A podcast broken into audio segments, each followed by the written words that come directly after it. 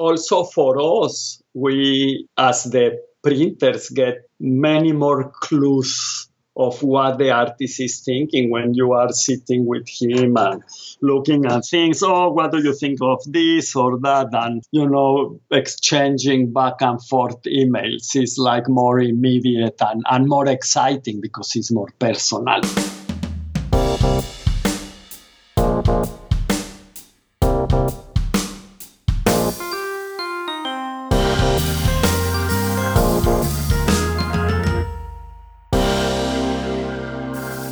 Hello, print friends, and welcome. I'm your host, Miranda Metcalf. Each week, I chat with artists who use print based media to do something beyond the expected. This is a bilingual podcast, so if you subscribe to us, you'll be getting episodes in English with me, as well as in Spanish with Ronaldo Gil Zambrano. Together, we speak to printmakers around the globe about their practice and passions in the world of printmaking. Hello Print Friend is brought to you by Speedball Art Products, currently offering possibly the best thing to happen to relief printmaking their Woodzilla presses. Beautifully made in the Netherlands, these uniquely engineered presses perfectly combine superior craftsmanship and performance at a price that makes them accessible, whether you're a seasoned printmaking pro or new to the craft.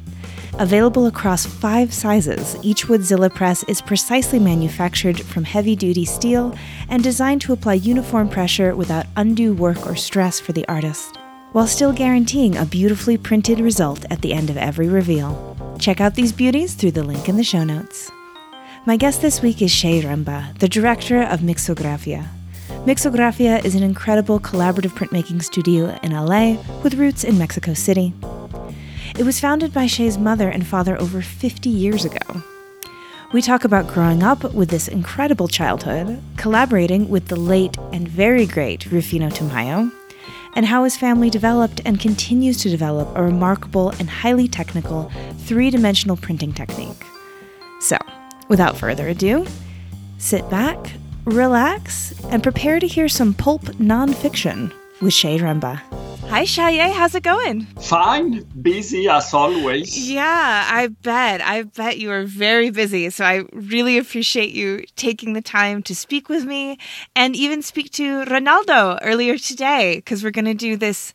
You've already done this interview in Spanish and then we're going to do it in English with me and we'll do a double release, which is always really fun. So thank you for letting us steal two hours of your day today.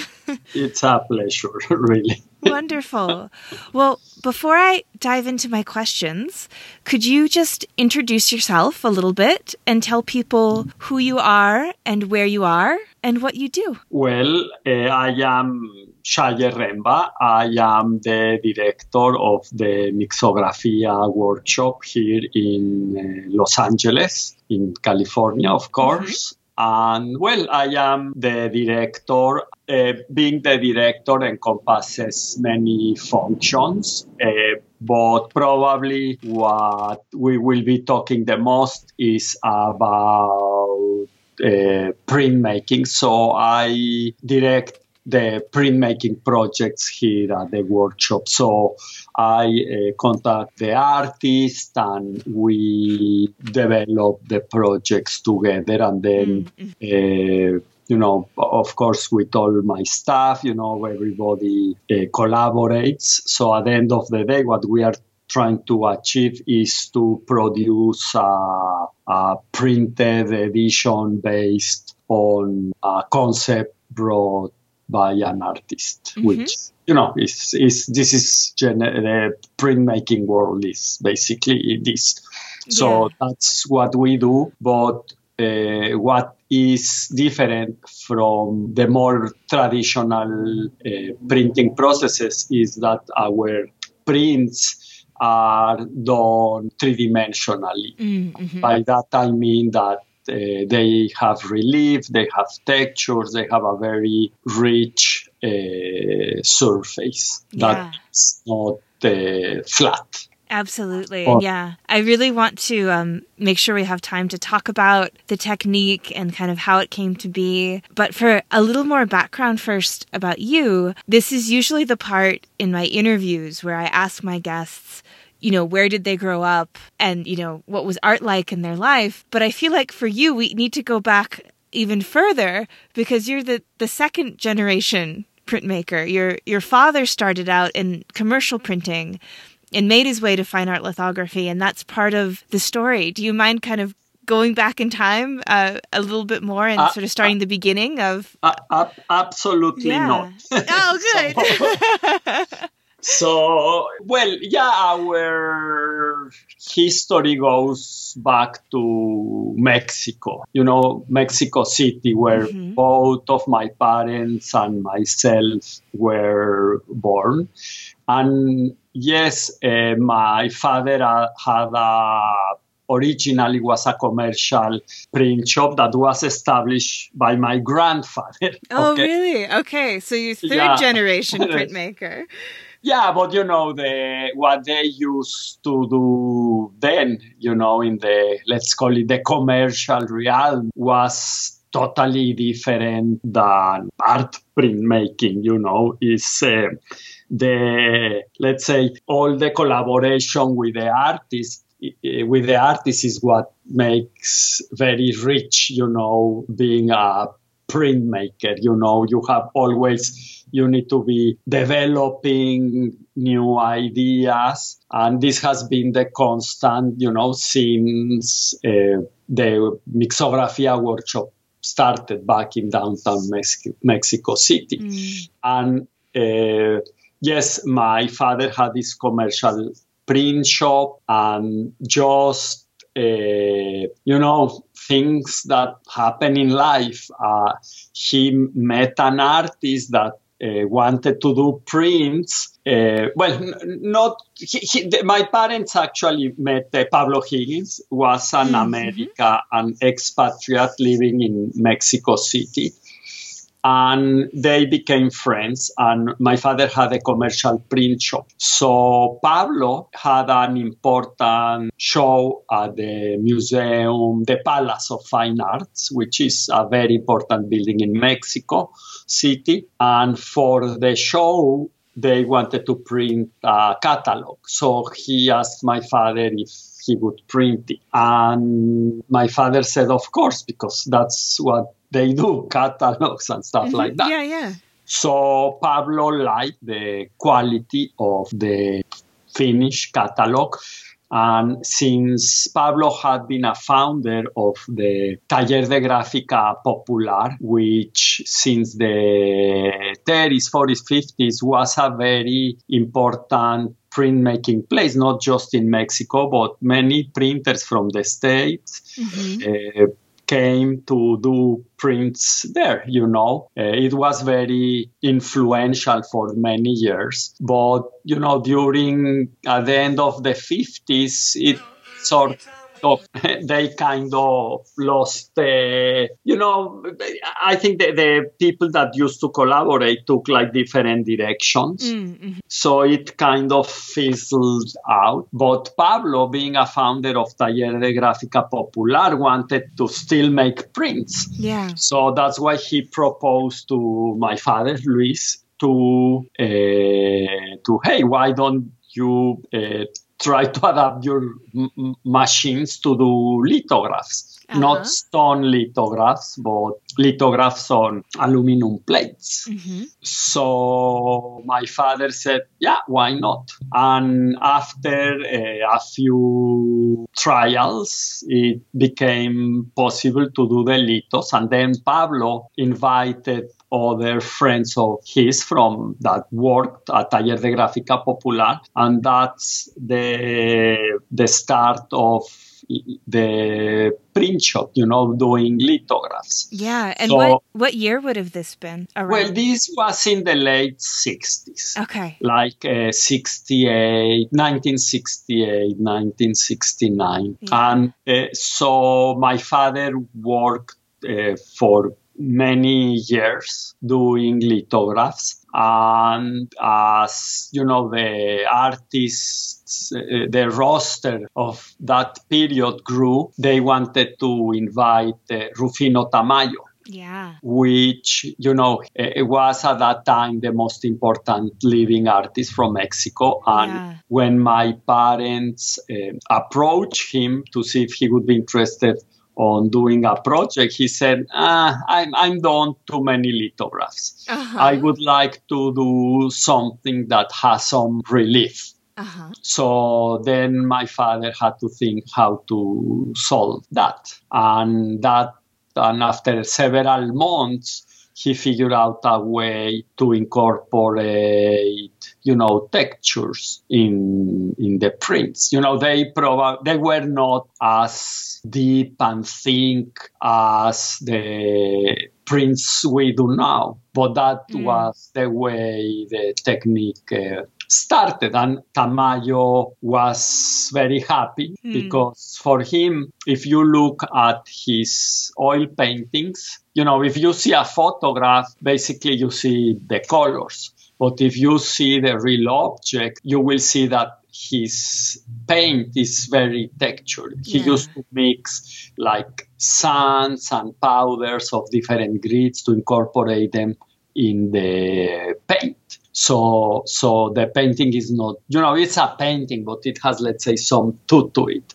So I think that was the reason that he wanted to to try that printmaking. Yeah. And in his case, you know, he he, you know, as the let's say the friendship and the collaboration progressed, he experimented a lot with different materials that probably he wouldn't have used in his uh, painting uh, practice. Mm, so, yeah. so, so that's also part of what we always uh, preach, you know, uh, to to any artist with whom we collaborate. Let, us try different things. Yeah. So, so from that, uh, now we we uh, let's say we are open to to try different things, and and that's also comes in a natural way because the process is very flexible. Mm. So so then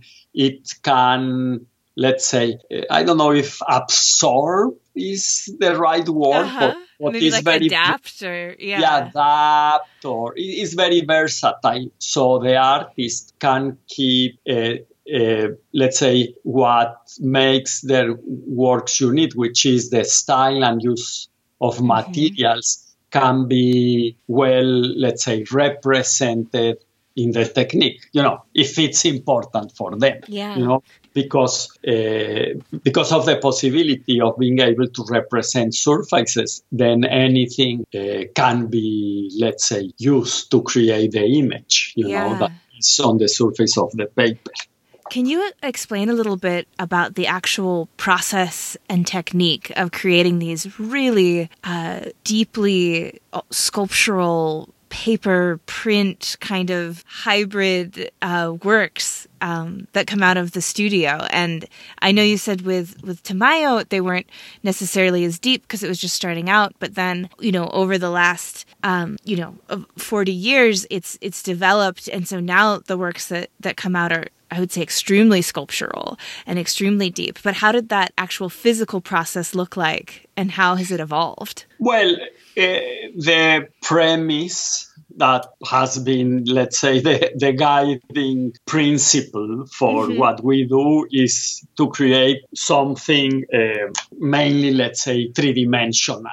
Yeah. And, and spontaneous in, in its own way. So uh, technically, we are really the technicians, you know, that use this technique and makes the technique available to the artists. So the artists whenever we do a collaboration, they need to think in terms of the possibilities that we can offer or that they want to use or take advantage of, of them. Mm-hmm. So, so the, the concept or the way to envision the project is as something three-dimensional. And uh, by three-dimensional is uh, on the surface of the paper. We are not making sculpture. Nobody in theory can go around one of our prints. It's, everything happens on the surface and we can do reliefs, let's say up to two inches, you know, Yeah. uh, thick or, or raised above the plane, let's say, of the paper. Mhm. So that's the three dimensionality we are talking about, and also about fine surface detail on the surface of the paper, which is what express the materials, you know, like a fabric or a su- surface covered with sand or whatever the artist wants to do, or, or lines for that matter, Mhm. scratch on a surface. So so that's what the the artist needs to think of. You know for some artists this might be very natural if they're if in their practice they adapt that they, they use textures but you know sometimes other artists let's say like uh, john baldessari with whom we collaborated for many years then they need to adapt their practice to see how they can take advantage of the technique. And and then they produce something that has its own relief. Uh, in the case of john we had to come up with a way in the first artworks we did to incorporate uh, photography in, Mhm. in Mixografia because his artwork, he's not a photographer, but his artworks are photo based. Yeah. So we, for example, hadn't done that. So he creates these objects of, of handmade paper, which are uh, lamps, you know, uh, table lamps of, that he hand painted. And these, these lamps are like an inch thick. So they ended up being these heavy pieces of paper. So that's the way he envisioned uh, working with us the first time. Let's say the next project, he also incorporated photography, but then he started playing more with the relief. You know, really having different levels in this prints called um, uh, the, uh, Stonehenge with two people. Mm, mhm. So, so, and you know, then he used other techniques, uh, you know, for each project, but always the same as for us, for the artist, there is a learning curve where you learn about the possibilities of what can you do new, what can you Yeah. express. So, so for us, that's a great aspect of what we do because always is okay. Now, what's going to happen? Yeah. How do we are- make it happen? Yeah. Exactly. Yeah. Uh, what new things are we learning? You know, it's not uh, that, oh, we know everything. No, no. e- e- Every time you learn something based on, on what you've done. yeah. So, so, so is these uh, experiences that make you you solve something small, and the next time you do the same but bigger, and then much bigger, and then you are incorporating. Is really at the end of the day experience, new knowledge that is available for any artist with whom we are collaborating. yeah. So, so, so, so conceptually, this is, uh, I would say, the way the projects evolve. Let's say what we do evolves.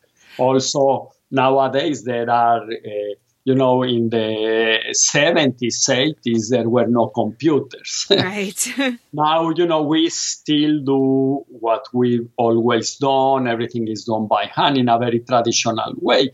But we have new tools that can help us expand, you know, what we do, uh, you know, just because of the newer uh, technology. Yeah, yeah, absolutely.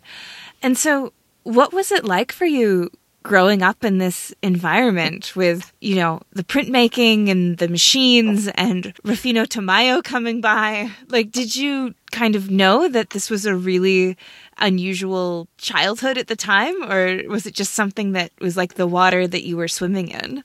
Well, you know, probably a lot of it. Um, I always like to build things, Mm, and and uh, that's why I studied uh, mechanical engineering.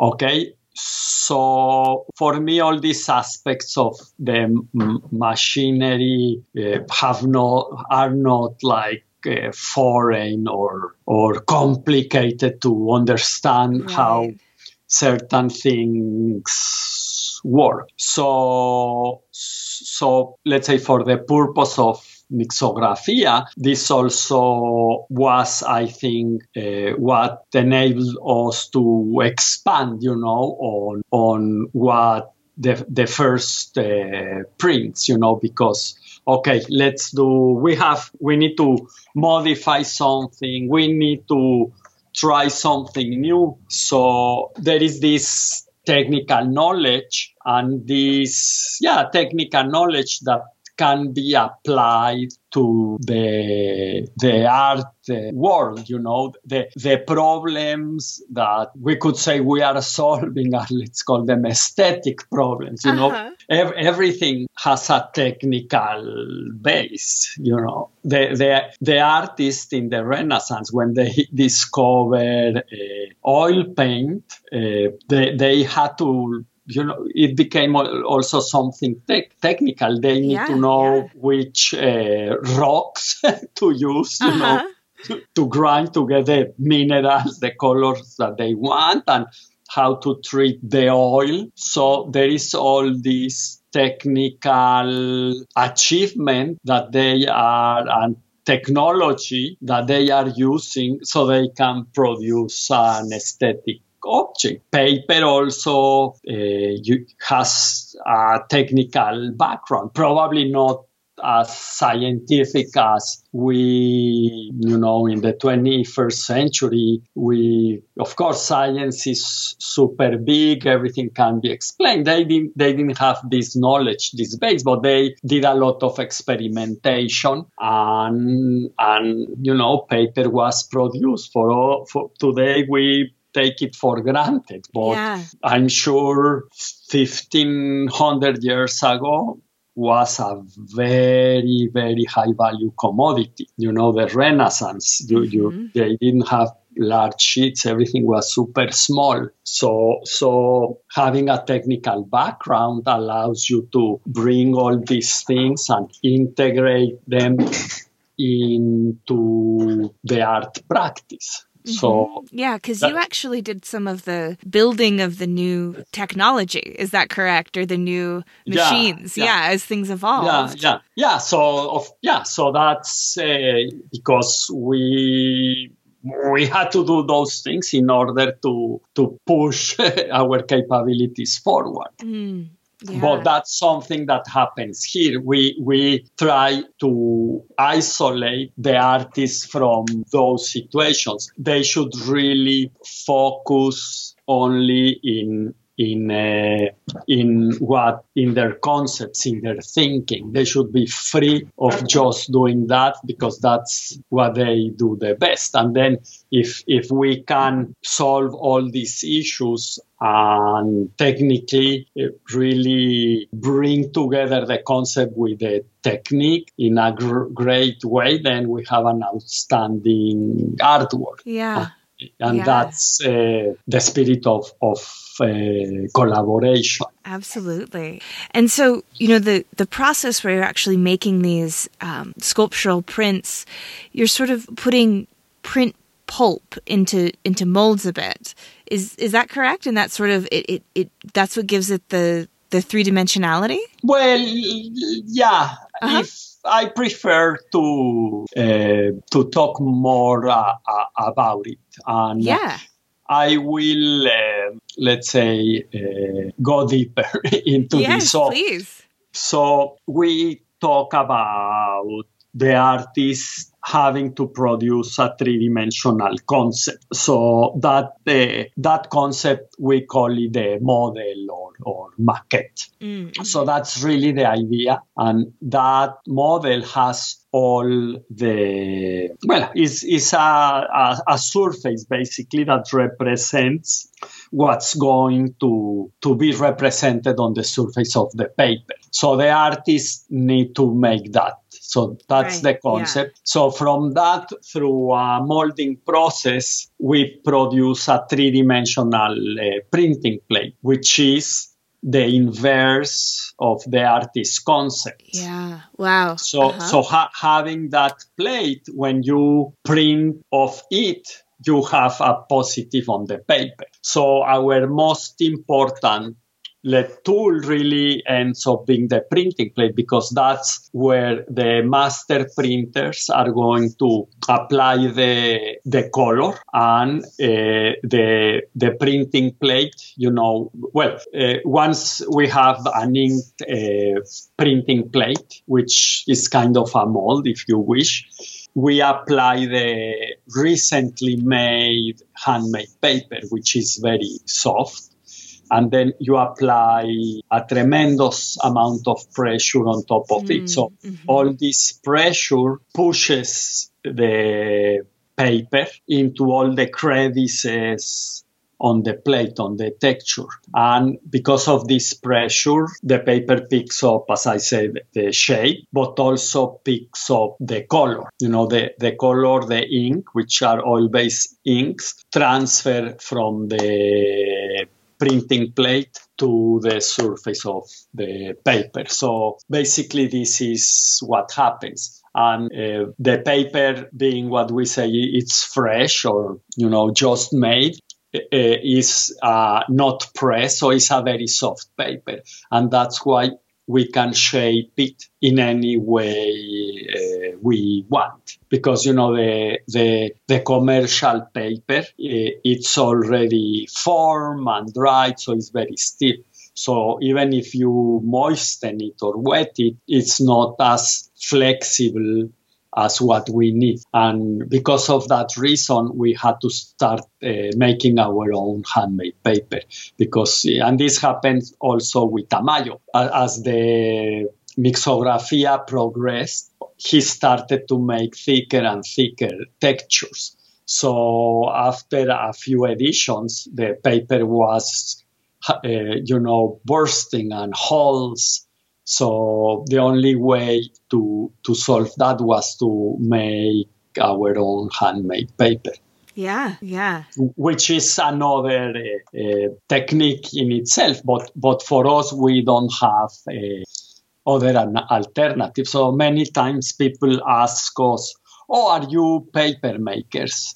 Yeah, Oh, we uh-huh. make paper, but but we are not making an artwork per se, you know, as handmade paper. We make prints that are art, and for that prints, we need to make the paper. Yeah, yeah, yeah. it's the means to the end. Yeah. Yeah, Yeah. yeah, and we we don't try different fibers. We only so far we we have done uh, cotton fibers. hmm And yeah, we, we can do other things with the paper. Uh, uh, we can color it, which we've done. Uh, there is a set of prints that we did with Ed Ruscha called the Rusty Signs. All of them were done on color paper. Why?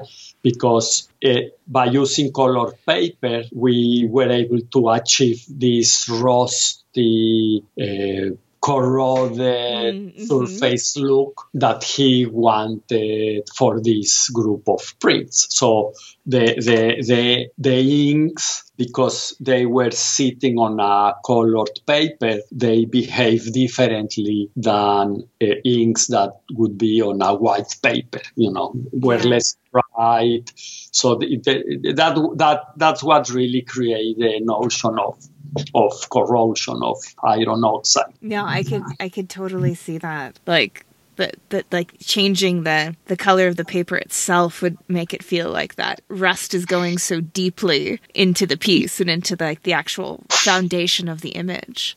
Yeah. Yeah. Yeah. Yes. So you see, this is a, a typical example of technology, you know, working mm-hmm. In favor of an artist idea. Yeah, absolutely. absolutely. And so it the uh Mixografia, but you know, under other names sort of started in Mexico City. And then Yeah. you moved to Los Angeles at one point, which of course is where you mentioned at the top where you are now. What was that transition like and what was the the reason for the move? Well, in Mexico in the early 1980s, uh, about that time, uh, the workshop already had a collaborated, let's say, in many editions with Tamayo mm-hmm. and many other um, Mexican artists, you know, from that time, Gunther Gerzso, Manuel Felguérez, Mathias Goeritz. So uh, it was, uh, you know, a productive time. And my parents decide hey, why don't we try to work also with American artists? Mm. So they work with uh, Larry Rivers, Kenneth Noland came to work to, to the shop in Mexico City. And at that time also, you know, the, my parents decided to open a gallery here in Los Angeles, a small office to try to sell some of the inventory that was produced in, in, in uh, Mexico City. And the person that used to direct it managed to get a show at the Wight Gallery in UCLA here in Los Angeles. And during the the show, the dean at that time uh, saw the the from the uh, the school saw the Mixografia and he really liked the possibilities. So he proposed to my parents, "Hey, let's do some kind of collaboration. We want to invite uh, artists from out of town to lecture to the school, but then they have a lot of free time. So why don't you invite them also to do a collaboration, let's say after they finish their lectures, and then it it can we can work something out. So my parents say, hey, that's like a great idea. Yeah. But we need to build new machinery uh-huh. to bring it to the States. And that took some time. So, yeah, my parents uh, work on that project, brought everything. But when we came, you know, it's like, oh, he just left for the sabbatical. Oh my gosh. but we were already here. And at one point, we uh, had for many years one workshop here and one workshop in Mexico City. And uh, in the mid 90s, we finally cl- it became too complicated and we closed the shop, the workshop in in uh, Mexico City. Right. Yeah. Yeah. So more or less that's why uh, we we came here. mm-hmm. yeah. yeah. And then um, since you've moved to Los Angeles, do you work a lot more with American artists, or do you work yeah. with American and, and Mexican yeah. and Latin American artists? Well, we have done projects also with uh, artists from like uh, Korea. We, we did some projects. Um, but mainly it has been American and uh, European artists mm-hmm. with whom we collaborate. And uh, being here or uh, enable us to develop many more things because in the states you know compared to what was in mexico then the everything was restricted the, to import certain stuff for oh, example right right yeah the pulp used for paper making, the cotton pulp in Mexico was uh, considered like a strategic asset because it can be used to make uh, explosives. Oh, okay. So, so okay, you want to buy pulp, you need to get a permit from the army. And since, so there were a lot of things that used to make things much more restrictive. Here, oh, send me a ton of pulp. No problem. It will be there in two weeks. Right. You know? Yeah, that must have felt like quite um, liberating. it's just easy at that point. Yes. Yeah. And also for certain things, let's say for for developing machinery, you, the availability of things was much easier and easy to get here that, than there. Yeah. So so these things were good in order to to improve and develop new techniques or equipment. Right, right. Yeah. And, and, and also for the artist, let's say if you are in New York, easier to come to LA Mm-hmm. Uh, also, in the 80s in Mexico, there was a lot of political commotion and uh, a lot of things were happening and a lot of people were like uh, i don't know if i yeah, want to be yeah so yeah so in that regard it was hey la is super easy you know totally. Uh, sunny california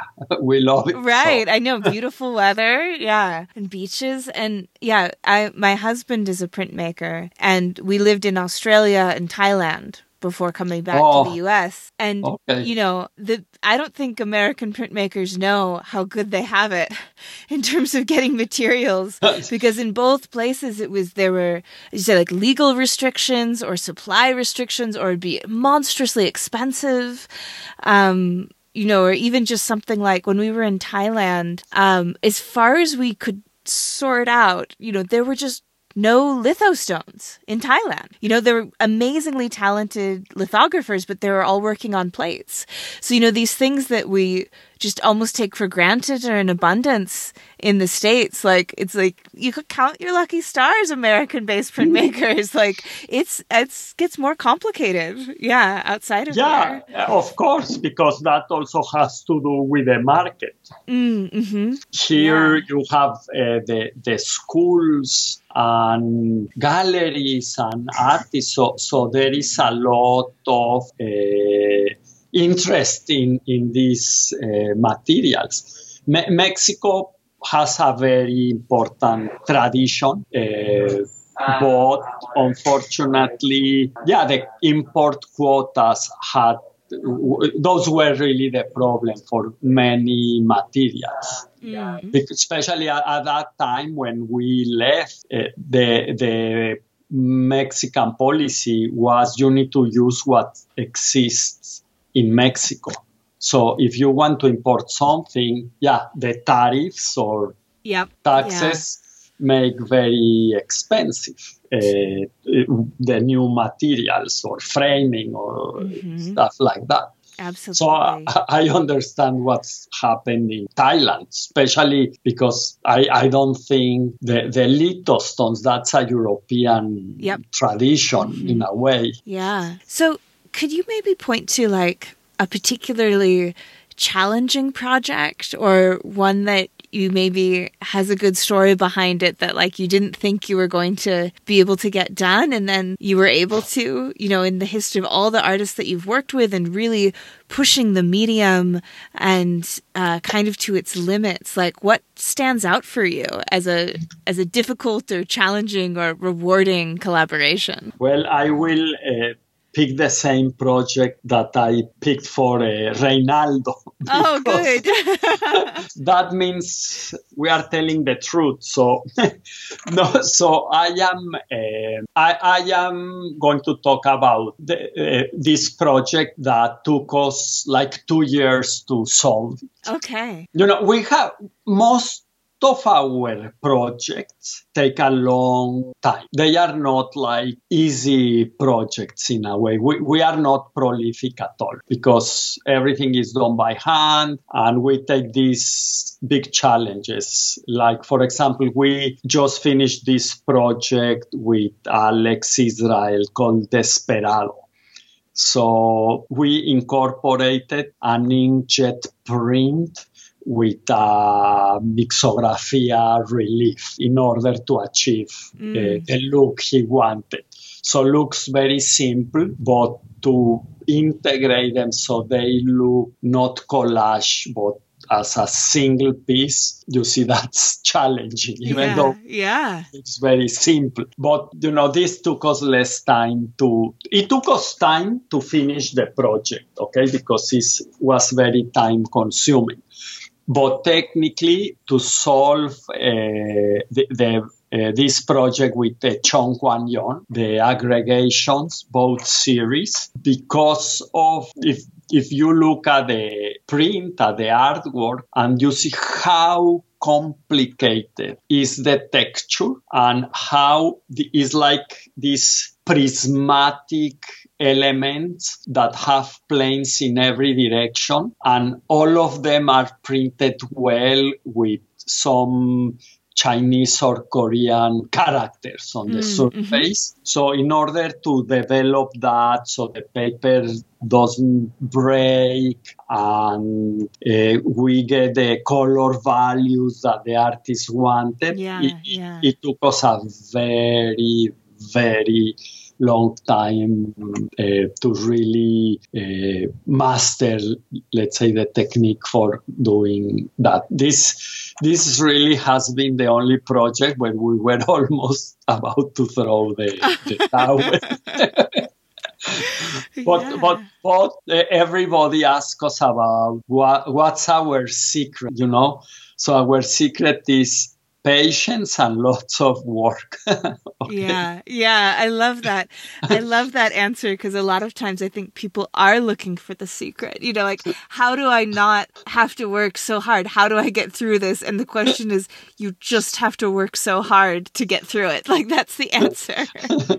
Yeah, Yeah. it's ma- many secrets, but Yeah. it's work, work, work, work. exactly. Exactly. Yeah. So we've talked a lot about the history of the studio. Can you talk to us a bit now about what's it like right now? You know, who's who works there? Is it still, um, you know, is, is the next generation taking it on? Do you have um, interns? How many projects do you do a year? Just the kind of what's the current state? Well, we are always uh, working. Of course, now with COVID, uh, you know, has uh, put a little bit of a slowed us a little bit because you know the interaction, Right, traveling, yeah. all these things is a little bit uh, is restrictive.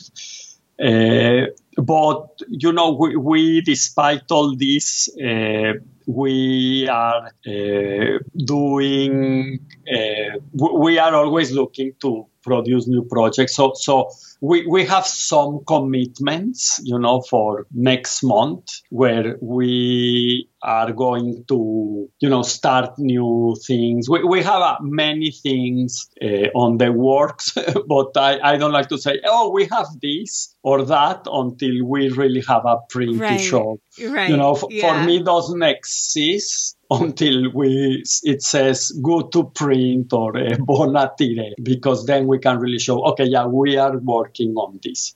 But i can tell you we are working with uh, doing a, a series of monoprints with um, Francesca Gabbiani, a local LA artist. We are working on a project with uh, Gajin Fujita, also an LA based artist that does like uh, street art. Mhm. And uh, also, we just finished uh, Alex's uh, project. We finish also at the end of the year a project with Alison Saar. Mhm. Uh, she will be coming back uh, soon. We already talked about a few ideas, and, and we have other things developing, but we don't have something to say, oh, it's going to look like this. yeah, yeah. Are you find you're working more with local LA artists because of COVID? Well, it's a mix, but Uh-huh. right now, yes, because we haven't been able to, to travel and all that stuff. Yeah, We haven't. I haven't traveled that much for. Yeah. yeah. A lot of the studios that I've talked to um, in COVID have said that it's actually kind of fun because they're discovering new artists in their city that they wouldn't have necessarily got a chance to work with before because they were always doing these national and international collaborations but actually having to look around for you know who can travel to you you actually discover artists in your backyard that are really wonderful to work with Yeah, yeah, no, and it's great. Hey, what do we do? Okay, see you in 20 minutes. yeah i bet at that's like a good yeah a bit different and, and quite nice yeah Oh, yeah, because also for us, we, as the printers, get uh, many more clues of what the artist is thinking when you are sitting with him and mm-hmm. looking at things. Oh, what do you think of this or that? And, you know, exchanging back and forth emails is like more immediate and, and more exciting because it's more personal. Yeah. So, so this is really a, a, a very fun part, yeah, of, of collaborating with artists here in the, the city. Mm, yeah, definitely. Well, before we uh, sign off, could you tell people what's the best way to follow Mixografia and see the work that you do and see the prints that are coming out? I've seen a little bit um, from what you're working on with Alison Saar, and it looks amazing, and I'm really excited to see where it goes. So, where can people find you and follow you? Well, uh, of course, we have our website where we uh, there is some kind of inventory of the collaborations. You, people can look at the uh, different artists with whom we have worked. There are videos and interviews if they want to see how uh, to really see how things get done mm. because you know we we talked a lot but it's uh, an abstract notion but if you look at these short videos, uh, I'm sure after this conversation, it's easy to, much easier to understand how things work. There are also other interviews about the history, more details, different things. So that's in our website. We also do some Instagram Facebook, we, we have those things. It's uh, the new way of communication. So, yeah, that's where people can uh, follow us. And everybody's welcome to visit our shop here in downtown LA.